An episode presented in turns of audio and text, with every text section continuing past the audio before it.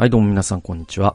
あのですね、僕はあの、えー、ラジオリスナーなんですけれども、あのさ、なんか、最近、ちょっとさ、思うことが、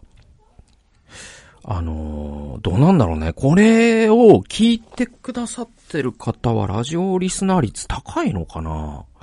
ひょっとして。だって、これラジオだから、そもそも。わかんないな。どうだろう。なんかこのポッドキャストを聞いてるってことは他のポッドキャストも聞けるってことですよね。だからなんかその、ラジオリスナー率は高いのかもしれないんだけど、このね、あの、YouTube、あ、このまあ、ポッドキャストか、聞いてくださってる方は。えなんだけど、その世間一般で言うと、ラジオ聞いてる人ってマジ少ないっすよね。って思わないですか？だから、僕が、もしかしたらその、職業トラックの運転手とかだったら、同僚に、二人に一人ぐらいは聞いてたりするのかなとか、だね、高速道路で、やっぱラジオの音、ラジオはね、耳の音も、みたいなイメージはありますからね。うん。うーん、なんだけど、例えば、その、教会とか、でもいいし、職場とかでもいいし、まあ、まあ、まあ、何かしらのさ、人と会った時に、あの、ラジオを聞いてるんだよ、自分はラジオリスナーだよ。っていう確率と、その、この日本の社会で生きてて、職場でも学校でもね、いいんだけど、自分もクリスチャンなんだよ。っていう率って、なんかね、ちょうど同じだなって最近思ったんですよね。だから、もう、あの、僕はだから、ラジオリスナーはクリスチャン説っていう、ね、説を唱えたいと思うんです、ここで僕は。ラジオリスナー、クリスチャン説をですね、僕は唱えます。はい。そうそうそう。だから、その、その、なんかね、その、えっと、だから、ラジオ、その、出会っった人、知り合いになった人がラジオリスナーだった時の嬉しさってあるんですよね。え、マジで？つって。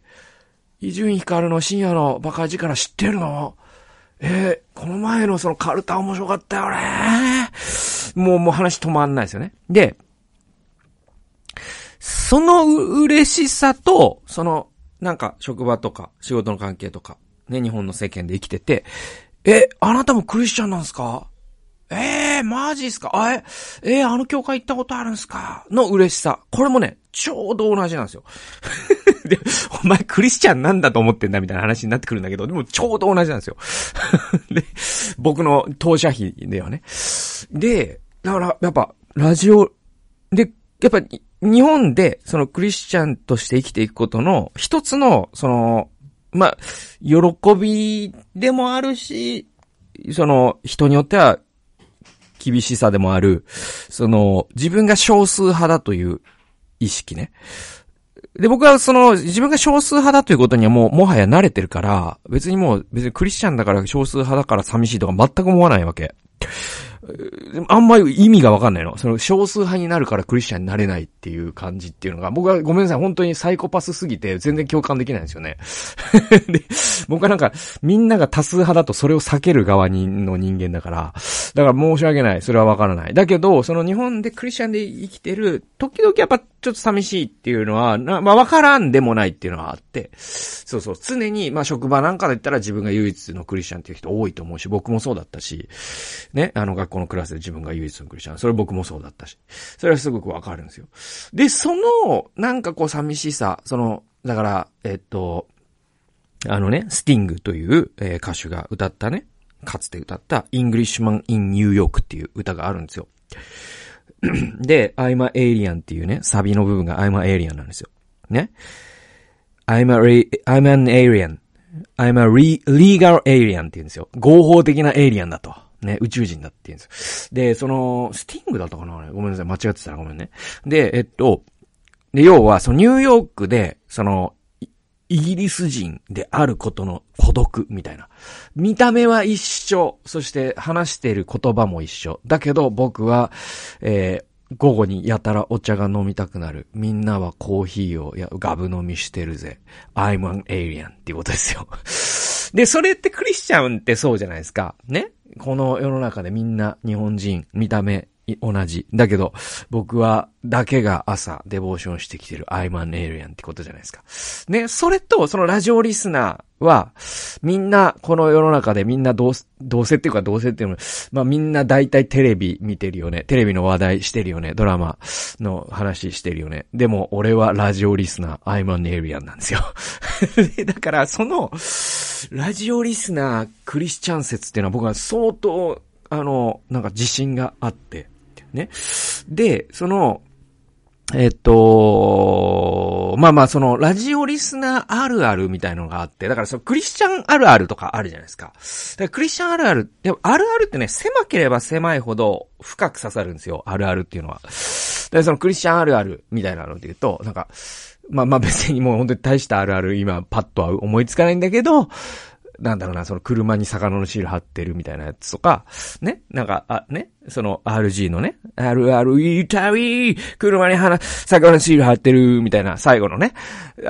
早くいたいからの、からの、その、最後のね、落とし、ね、その RG でいうところの、その最後の RR のパンチ力っていうのは、やっぱ狭ければ狭いほど、そのパンチ力があるわけ。で、それで言うと、ラジオリスナーあるあるっていうのはね、これ狭いからね、いいんですよ。で、あのね、これね、だからその、今これを聞いてるラジオリスナーの方には絶対深く刺さるなと思いながら、ちょっと、あの、ちょっといくつか、まあ、その、その、あの、考え抜いてはないけど、例えばさ、例えばよ、いくつか言いたいんだけど、例えばさ、あるさ、その、出張とか、なんでもいいんですけど、ある土地を訪れると、その土地に住むハガキ職人が、ここに住んでるんだろうなって思うっていうのって、ラジオリスナーあるあるなんですよ。これ多分聞いてない人全く、ラジオリスナーじゃない人全くわからないと思うんですけど、例えば僕、あのね、税務署にね、行くときに、あの、東村山の駅に降りるんですよ。ね？年に 2, 2回か3回とかね。で、その時に、あ、ここに、ブーメランチャンネルさんが住んでるんだなとかって思うんですよ。って意味わかりますまあ、多分わかんないわな。わかんないわな。とか、なんか北海道 北海道に降り立ったら、あ、ここに非常勤パンダさんが住んでるんだろうなとか思うんですよ。これはわかん、まあごめんなさい、ほんとごめんなさい、みんなを無視して。あの、多分9割の人を置き去りにして申し訳ないんだけど、これは多分ほんとみんなね、ラジオリスナーはわかるわかるわかるわかるつって今、のた打ち回ってると思うんですけど、あと、あと、その、ラジオでしか知らないし、なんかね、し、ラジオでしか流れない CM ってあ、あ、あ、あるのよ。そうそうそうそう。それで、その番組によってもラジオ CM って結構ばらけるから、た、例えば、その、オードリーのオールナイト日本で言うと、もう、日霊さんのね、あのー、パラパラチャーハンとか、う、すげえ、もう、もうパラパラチャーハンを、なんか冷凍食品コーナーに行って、スーパーで、あ、これが例のあれか、みたいな感じで、確認しに行きたくなるみたいなのがあるんですよ。で、それ多分テレビではさ、あんま流れてないから、なん、なんでこのニッチな商品を彼はやたら知ってるんだろうみたいな現象も起こるんですよね。はいはいはい。で、あとね、えっと CM ね、CM 問題ね。で、まあまあ、あとはまあそのラジオ CM のちょっとこの癖ある CM どう思う？みたいなのもあるし、そうそうそう。なんかね、もうね、なんだっけな、中外薬品みたいなのがあってね、あるんですよ。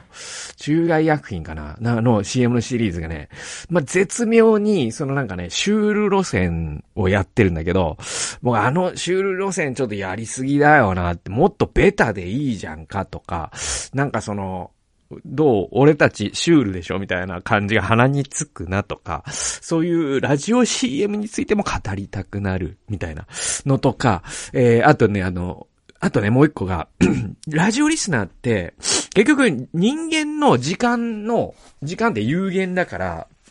あのね、ラジオリスナーってね、はがき職人まで行くとテレビいっぱい見てるんですよ。なぜなら、はがきを書くために、人々の、その、脳内のあるあるに訴えないといけないから、はがき職人って。だから、そのテレビ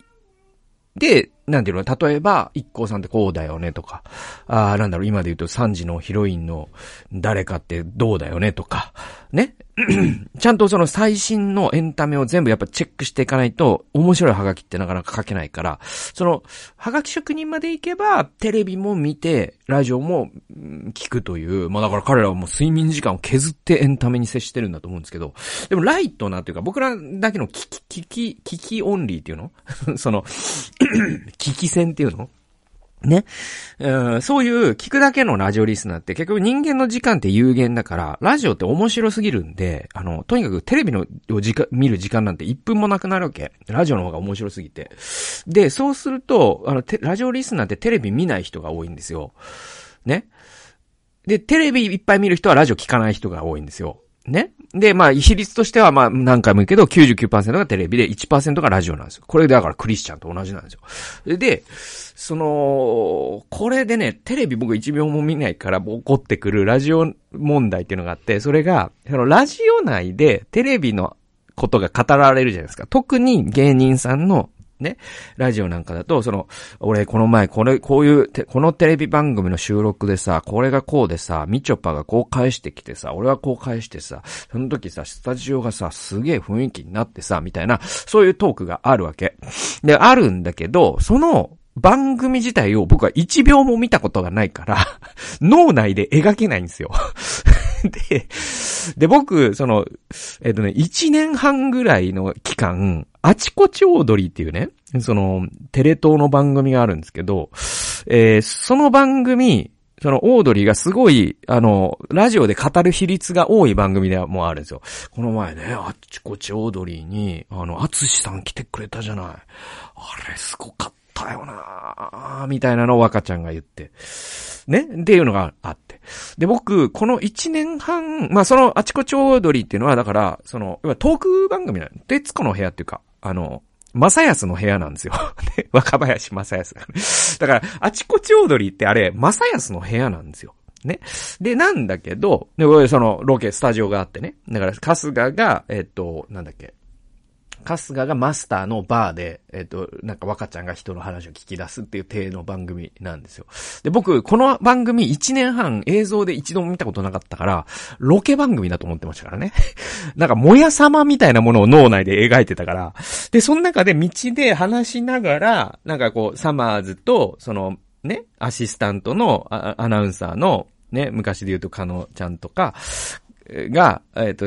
絡んでるじゃないですか。で、ああいう感じで、アツシさんと歩きながら、今日はこの街か、とかって言って、アツシさんが、でもね、昔はね、とか言ってた、その、歩きながら話した話がすごかったっていう脳内で描いて、えー、若ちゃんの話を聞いてたんだけど、実際映像で見たら、完全なそのスタジオだったっていう。だからその、あとその、有吉の壁がすごい芸人さん最近ね、トークでいろんな芸人さんが話すんだけど、僕一回も見たことがないから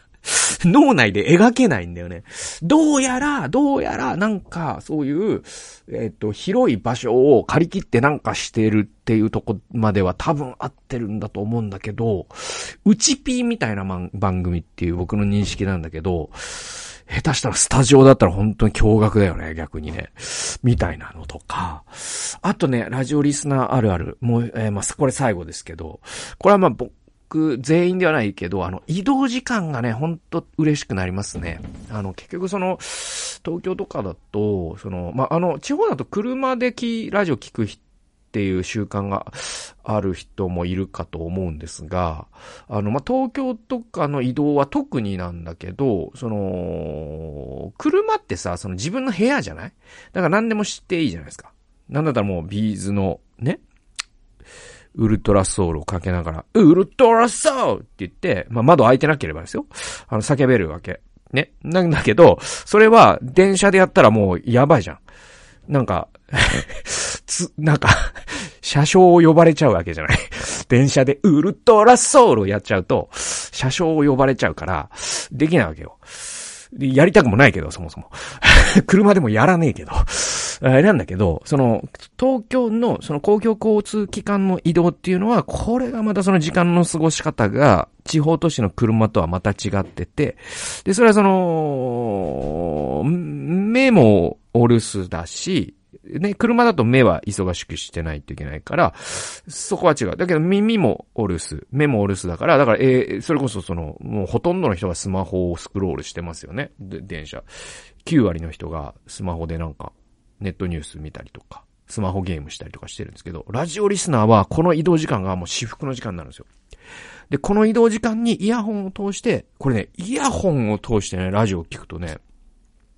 なんかね、いつもの1.5倍ぐらい面白くなる気がするんですよね。っていうのが、ラジオって結局、ながら聞きで、じゃないですか。なんていうの、部屋でさ、その、スマホからラジオを流して、じーっとそのスマホを見つめてる人いないじゃないですか。ね。多分スピーカーで流して、で、家事をしたりとか、なんか軽作業した。僕は仕事をしながら、ね、ある種のタイプの仕事はラジオ聞きながらでもはかどりますから、仕事しながら。とか、あなんかしながら、ね、職人さんとか、あと漫画家にラジラジオリスナーが多いっていうのはまさにそれで、そのストーリー考えてるときは、あの、集中しないといけないけど、とにかくこういうね、作業、そういうなんかスクリーントーンみたいなことをやってるときって、ラジオ聞いてるぐらいが一番ちょうどいいゾーンに入れるみたいなのがあって、だから漫画家ってラジオリスナー多いらしいんだけど、まあそういう事情があってね、あの、だから、えっと、ラジオって基本的には、そうやってな、なんかしながら聞くじゃない？だけど、イヤホンを通して、えっ、ー、と、公共交通機関で、えっ、ー、と、聞くラジオってまた違って、僕はイヤホンを通してあえてラジオ聞きながら、そのスマホ、まあ僕の場合は iPad 耳になんだけど、そこでなんかネットニュースとか見ないようにするんですよ。で、外の景色を見ながら、イヤホンを通して聞こえてくる、イヤホン通すと、またその芸人さんで言うと、そのね、えっ、と、声がね、本当に親密に聞こえるんですよね。だからなんかよりなんか自分に対して直接あなただけに語ってりかけてるっていう感じがしてね。本当にもうそのブースの中に僕もいるみたいな雰囲気になるんですよ。そのイヤホン通すとね。でもそれ部屋でやると、それこそなんか、部屋でやろうとは思わないじゃないですか。ちょうどいいんですよ、その移動時間の。この長さといい、また。だいたいこう、あの、東京でどっかに行って帰ってくると、往復1時間半ぐらいかかることが多いから、1時間半からね、2時間ぐらいかな。ドアトゥードアでね。で、その期間ずっと、その Bluetooth イヤホンで、えー、ラジオ聞いてると、ちょうどオードリーのオールナイトニッポンだったら最初から最後まで聞けるんですよ。その行き帰りでね。みたいなサイズ感とかもほんとちょうどよくて。だからその移動時間がね、私服になるっていうのはね、ラジオの本当に素晴らしいところだと思いますね。はい。はい。つって じゃあ行きましょう えー、えー、っとですね、聖書研究ですけれども。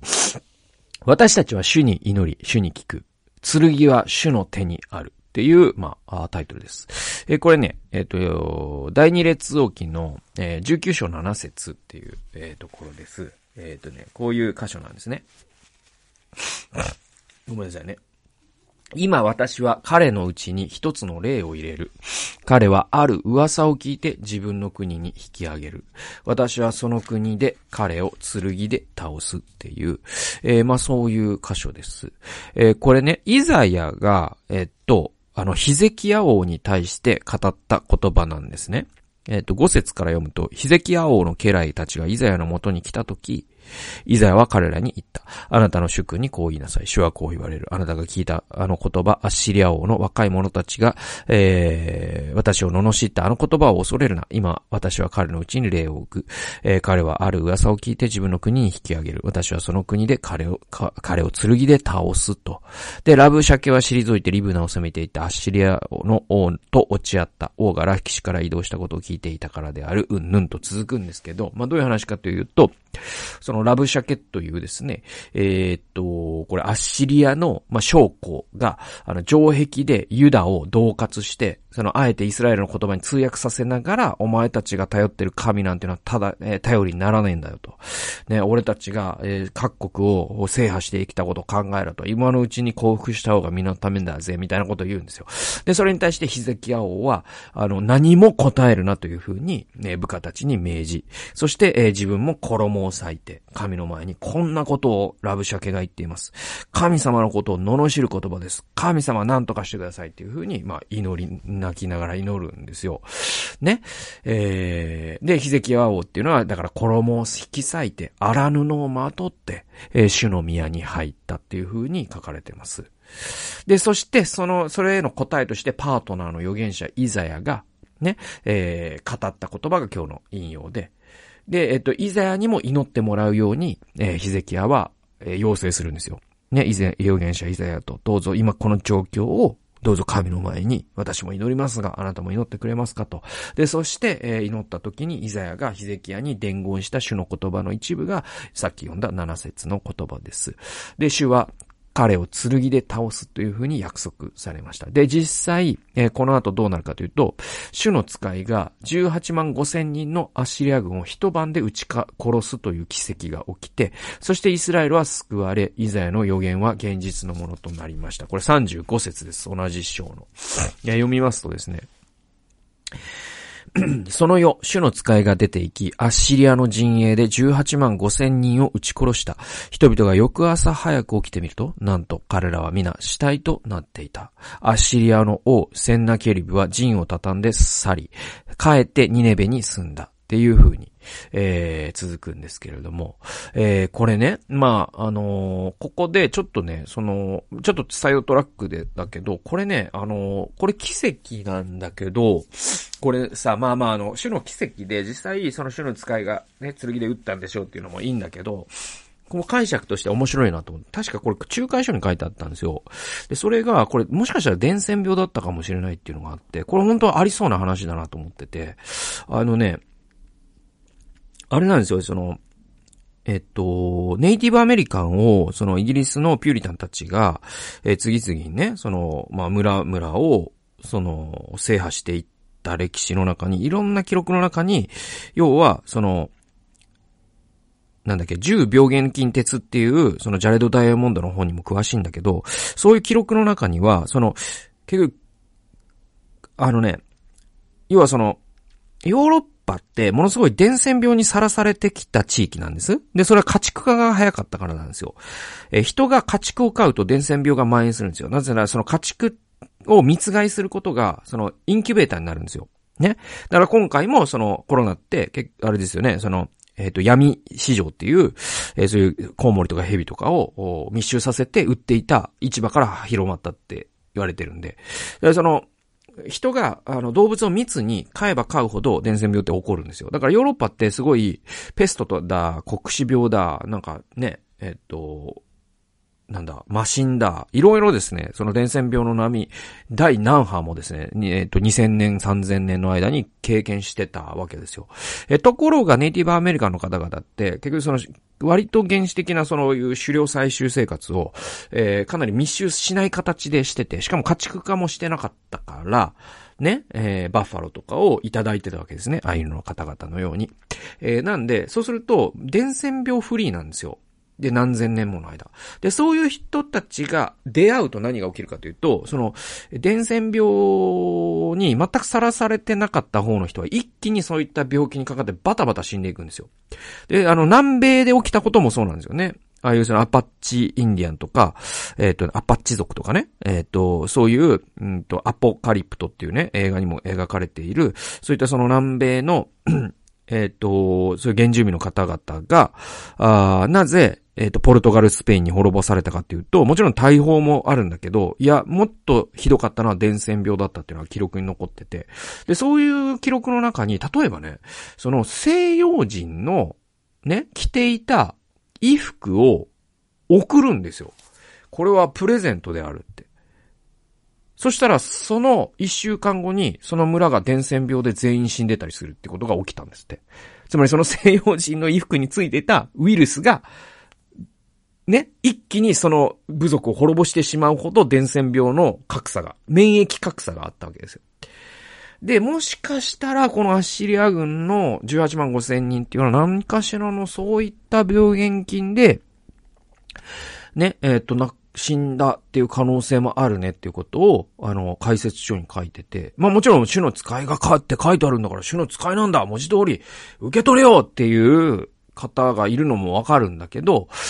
だけど、なんかそういうことってあるかもなとかっていう。でも、それでも、そ、それを加味しても神が介入したっていうのは僕は間違いなく、まさに聖書がそう言ってるんだからその通りだと思うんですよね。だから神様って自然現象を通しても介入されますよっていう、そして我々がそれを奇跡と解釈することだってありますよっていうのは結構聖書の読み方として、なんていうのか、複眼的に読むっていう意味で面白いなと思います。で、実際主の使いっていうのが実態を伴って現れたという解釈以外認めないという人もきっといるんでしょうけど、なんていうのかな、あのー、もっと、いろんな読み方が聖書できた方が面白いよみたいな話。ちょっとあの横道にそれました。とにかく、それがその文字通り実態を伴った主の使いであれ、伝染病であれ、とにかく主が介入されたってことは間違いないわけ。で、えっと、ここのポイントは何かっていうと、その伝染病か主の使いかっていうのはポイントではなくて、そうではなくて、戦いが主のものであり、剣は主が持っておられるっていうことがポイントなんですよ。ね。だから、何かのチャレンジ、戦いに我々が、えー、っと、直面するときに、剣を主が持っておられるっていうことを知るっていうのはすごい大事なことで。ね。で、えっと、じゃあ、私たちの側には何があり、何を私たちはすべきなのかっていう、この役割分担がすごい大事なんです。剣は主が持ってる。だから私たちは剣を取る必要はない。じゃあ私たちの側は何もしなくていいのか。そうじゃなくて私たちの側には役割があるんですよ。それが、うんとね、えー、二つあるんですね。一つが祈るってことです。えー、まあ、ここを読めばわかるんだけど、ヒゼキヤは、ね、ラブシャケのその挑発を聞いたときに、現状をつまびらかに主の前に訴え、主の宮で主を礼拝する言葉とともに救助、今の困った状況を訴えました。神様の前に。そして、えー、ユダは正面からアッシリアと戦争して勝つ力は持っていなかったし、外交的にもアッシリアと拮抗するような国際勢力はなかったんです、当時。もう絶対的なね、力だったから、アッシリアっていうのは。で、ヒゼキヤは自分たちが追い詰められていることを正直に主の前に陳情し、心を注ぎ出すことしかできなかったんです。で、そこで終わりじゃないんですね。えー、2番目が神の言葉っていうので、えー、ヒゼキヤは自分が主の宮に入るのと同時に、イザヤのもとに人を使わして祈りを要請してるんです。だから、ヒゼキは二つのことをしたんです。一つは、主の前にその感情、状況、困った状況を注ぎ出しました。もう一つは、神の言葉を求めたんです。イザヤのもとに人を使わせているのはそういうことなんです。祈りを、イザヤに祈りを要請するというのは神の言葉をくださいっていうのと同じなんですよ。で、これは祈りの要請であると同時に神の言葉を聞きたいという印だと。で、実際イザヤを通して主が剣を持ってアシリアを滅ぼすという予言が与えられ、その通りにユダは救われたわけですよね。それからヒゼキヤが宮で祈りを捧げた後、イザヤはさらに人を使わして主の言葉をヒゼキヤに告げた。その内容はより具体的で、より啓示に富むものだったと。で、えー、まあ、ここから学べるのは私たちが逼迫した、私たちに逼迫した危機が迫るとき、私たちが手にすべきはまず剣ではないということです。で、外敵と直接戦ってもあまり得るものはありません。私たちはただ主にすがり、そして主の言葉を待つ必要があります。ただ主にすがるというのが一つ。もう一つが、主の言葉を待つということが一つです。しかもそれが一人の人物で完結していないこともここでのポイントだと思うんですよ。つまり、主の前に心を注ぎ出すというのはヒゼキヤが担いました。そして、主、その答え、神様からの言葉っていうのはイザヤを通して与えられました。で、我々祈るときにね、そのチームで祈るっていうことの意義っていうことがあると思うんです。もちろん一人で祈るっていうのもすごい意義深いことだし、それも大事なんだけど、チームで祈るって本当に大事なことで、えっと、だからそれは家族で言うと、その、僕と妻が同じことに関して、一緒に祈るっていうか、同じテーマについてそれぞれね、祈るっていうこと。それがチームワークになる。ええー、まあそれはその、教会の小グループとかでもそうかもしれないし、ね、何かクリスチャンの企業してる方だったら経営グループかもしれないし、そういうふうにチームで祈るっていうことがなんで重要かというと、神様に聞くのに長けた人がいるんですよ。これイザヤですね、この場合は。で、一方、神の前にただただ注ぎ出すのに長け、長けた人がいるんですよ。この場合、ヒゼキヤですよね。だから祈りって、祈りにもなんかこう、あの、能力の五角形みたいなものって多分あって、で、あの、だから自分は聞くのが嫌い、えー、ね、得意じゃないから聞かないっていうんじゃないんですよ。だけど、祈るのにも個性って多分あってさ、すごく神様から聞くっていうのがすごく得意な人もいれば、ただ本当に情熱を持って注ぎ出すのが得意な人もいれば、ね。なんだろうな。その、すごく長くし、ね、あの、ずっとコンスタントに祈るっていうのが得意な人もいれば、とにかくこう短くパンパンパンって祈る人もいれば、そしてまたその公の場で本当に人々の心を代弁して祈る人も、祈るのが得意な人もいれば、そ本当にこう隠れた場所で、えー、む、ね、ひたすらこう祈るっていうのが得意な人もいる。だから祈りにも、そういう何が得意なのかっていうのは人それぞれ、あの、祈りの、なんていうか、特性っていうか、個性っていうのがあると思うから、だからこそチームで祈るときに、そのデコボコが全て五角形が揃うじゃないですか。例えば10人で祈ったら、それを重ねていったときに。だからチームワークで祈るっていうことが、そういう意義があるんですよ。で、えー、テキストに戻ってくると、イザヤは聞くのが得意だった。預言者だったから。ヒゼキヤは心を注ぎ出すのが得意だった。この二人がえ同時に祈ったことっていうのがパワフルな結果を生んだんですね。なので、こう、チームで祈るってこと、すごく大事だと思います。なので、夫婦でね、祈りを共有するだけでも、えー、全然違うと思うんですね。一人で祈ってるよりも。っていうことの意義っていうのがあるかと思います。ということで今日は私たちは主に祈り主に聞く、えー、剣は主の手の中にあるというタイトルでお送りしました。最後まで聞いてくださってありがとうございました。それではまた次回の動画及び音源でお会いしましょう。さよなら。